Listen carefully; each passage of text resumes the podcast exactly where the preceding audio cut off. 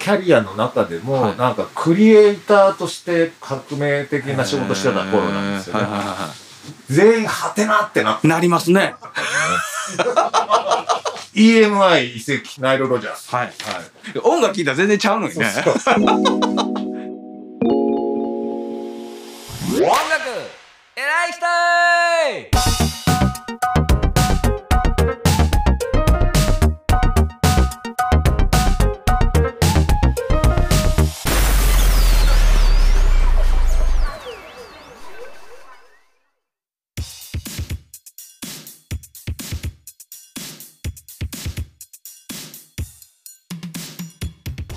音楽偉い人デビッド・ボーイ編ゲストティーチャーは拓也さんでございます、はいよろしくお願いいたします。えー前回は5イギー・ポップとベルリンぐらいをちょっとあのーかじったぐらいなんですけれども、まあその前にドラッグで偉い。はい。それで、やっぱ、ま、これじゃまずいと。はい。そして、まあ、ベルリンに行って、アルバムを結構制作するんですけれども、はいはいはい。はこの時期、あの、デビッド・ボーイ的にはベルリン三部作と言われてて、えっ、と、ロー、ヒーローズ、えーそしてその次のロジャーってはいう3枚のアルバムなんですけど、では、実はこの裏で、イギー・ポップもはい。アルバム3枚ぐらい、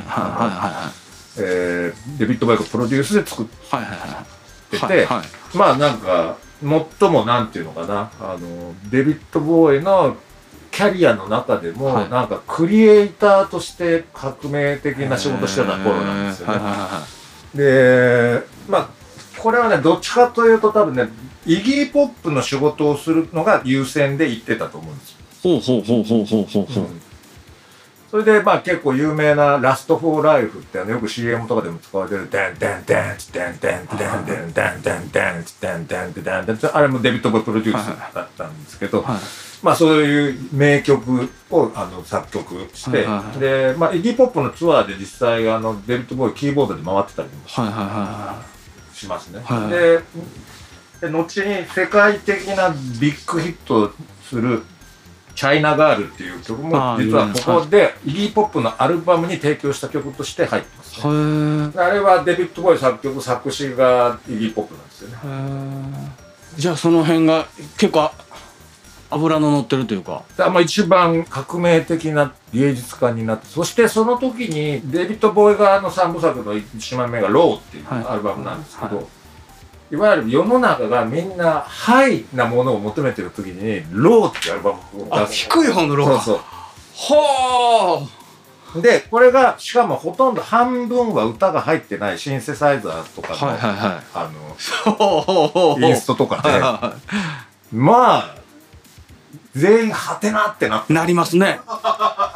なりますね。そそのアルバムは好きですか？一番好きですね。ほで後にですよ、はい。随分晩年なんだけれども、はい。あまりにもこの「ロー」っていうアルバムのファンがもうなんで根強すぎてうほんほん。ワンツアーだけはい「ロー」を再現しますっていうのをやってる、えそれ出してだいぶ後でしょ？うん、だいぶもう結構晩年です。うわーそれ幸せやね。それは気持ちいいやろね。そのライブは前半でまあみんな聴きたいそうなヒット曲をはい。はいはい1時間ぐらいやって。やって一回ちょっと休憩挟んで、じゃあ Low をやりますみたいな感じで。でもファンは Low を待ってるんでしょ？そうそうそう。いやそれがええな最初に Low を聞いた人とかでもやっぱりすごいアルバムなんでしょ？うんだから全員ハテナなんだよ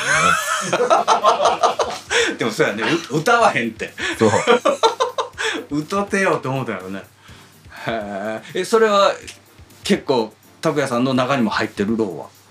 うん、やっぱ僕もずずーっといろいろ散々聞いたけどやっぱ僕ローが一番好きだへえじゃあどっか出てるんですよね拓哉さんのギターにも。うんそうです。まあ出てます。すごく。そうだね。はいはい。でまあそれからその次のアルバム「ヒーローズ」はい。これも3部作の、はい。でヒーローズであのやっぱベルリンの壁沿いで恋するはい。ラブソング、はいはいはい。でまあちょっと銃声がするけども、なんかこの私たちは一日だけはヒーローになれるみたいなまあ名曲としてその売れてね、はいはい。でもうベルリンといえばみたいな、はい。あのー最後の最後までもだってアンコールの最後なのかぐらいまで語り継が、まあ、ちなみにフレディ・マーキュリー追悼ライブでも、はい。みんなはクイーンの曲カバーしてるのにデビッド・ボーイだけはヒーローってやってやってもうなんかファンが全員に納得してくれる。でもそれを納得してるんですよねそうそうそうそう。これさヒーローズの時のレコーディングでなんかあのビル・ネルソンっていうギタリストに話聞いたんだけど、はい。毎日、えっと滞在してるホテルの部屋の下に絵はがきとか絵とかをが置かれて今日はこの雰囲気で弾いてくれっていうのをデイビッド・ボーイがあほう。やってたっていうのを聞いた。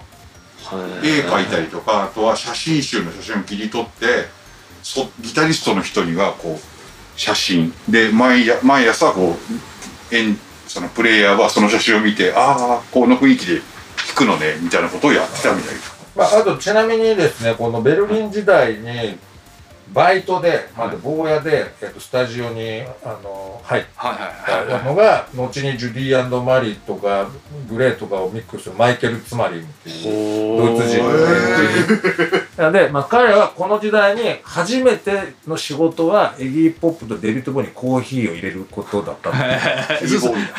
それは調節聞いたんですああそうすごい話したいですよねいろんな。はい。でそれで、あのー彼もギターをちょっとやってたんですけど、ある時ヒーローズこの曲撮るのに、まあ、イギリスからロバート・フリップ先生がキング・クリムゾンのやってきてあれってのギターのロングフィードバックに「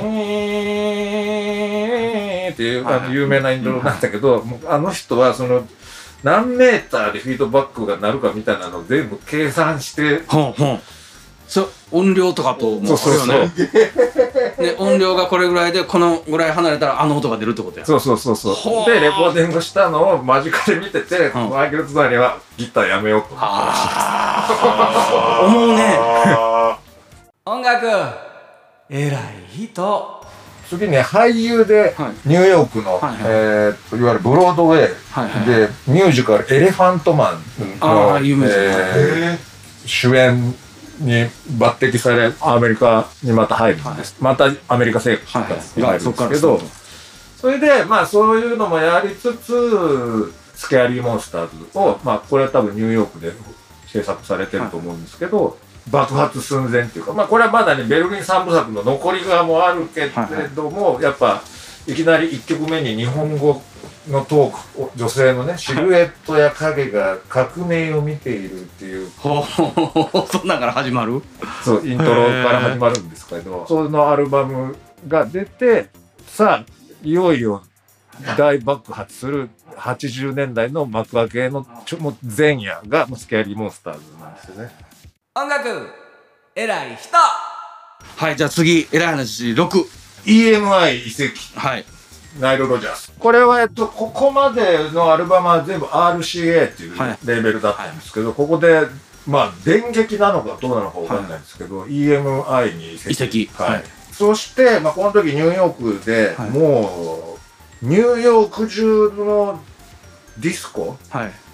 ではもうナイル・ロジャースが作った曲ばっかはいりだった、はいはい当時。でもとりあえずみんなナイル・ロジャースに仕事しとけば売れ 回しとけば売れんじゃねえかみたいな。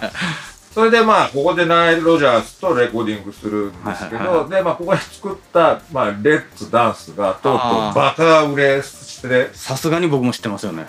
はい。あのこれで本当に世界のなんだろう、まあ、世界的アーティスト、まあ、それまでも十分、まあ十分ですね。十分なんだけれどもまあちょっとメガ級っていうかこそうですね。はあにまあ化ける。いはいはい。でまあこの時に多分ものすごいあのシリアスムーンライトツアーっていう、はいまあもう超大規模で多分1年以上やってたみたいなワールドツアはいはいーがあるんですけれどもまあそれで日本にも来てると思うんですが、はいはいはいまあ、まあそれが大爆発、でこの爆発の時に僕は知るんですよね。こう多分小6ぐらいでああそっか。うん。その時いい行ったんですか？いやいや行けなかった。もうちょっと遅かったですね。その時にレッツダンスから知って。はい。すごいなと。あのレッドダンスの時戦場のメリークリスマスもありました。偶然っていうかよくスケジュール取れたよなって。そうですね。けど、うん、もう大島渚さんがなんか。頑張ったんですかね。まあ、あと多分坂本龍一さんでしょうね。ああそっかあもう出てるからね。ーがのつながりであのー坂本さんとはその前からのつながりがあったんですか多分あの YMO とかで会ってるんじゃないですあそっか。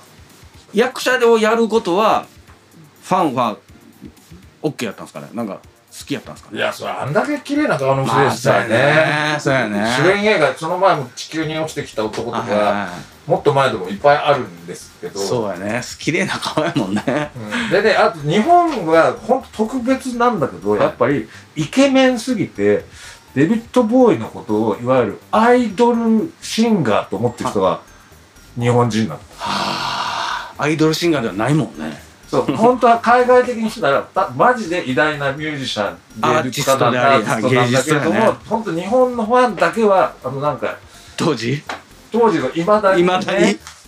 そのなんだろう。イケメンシンガーって感じ？そうそうそうそうそうそうイケメンシンガー。かっこいいもんみたいな。うんトシちゃんとか。日本はそれで売れるんや。そこで止まっちゃってるんですよねなんかそのキャーみたいな。はい。音楽聴いたら全然ちゃうのよね。そうそう。へえまあでもその美しい顔の一要因は目殴られたことだった目殴られたことね。こんなことあるやわやっぱり。なんてレッツダンスが売れすぎた。おいボーイもっとくれようになる。デビッド・ボーイ歴史最大のはい。ファンがハテなって思う、音楽偉い人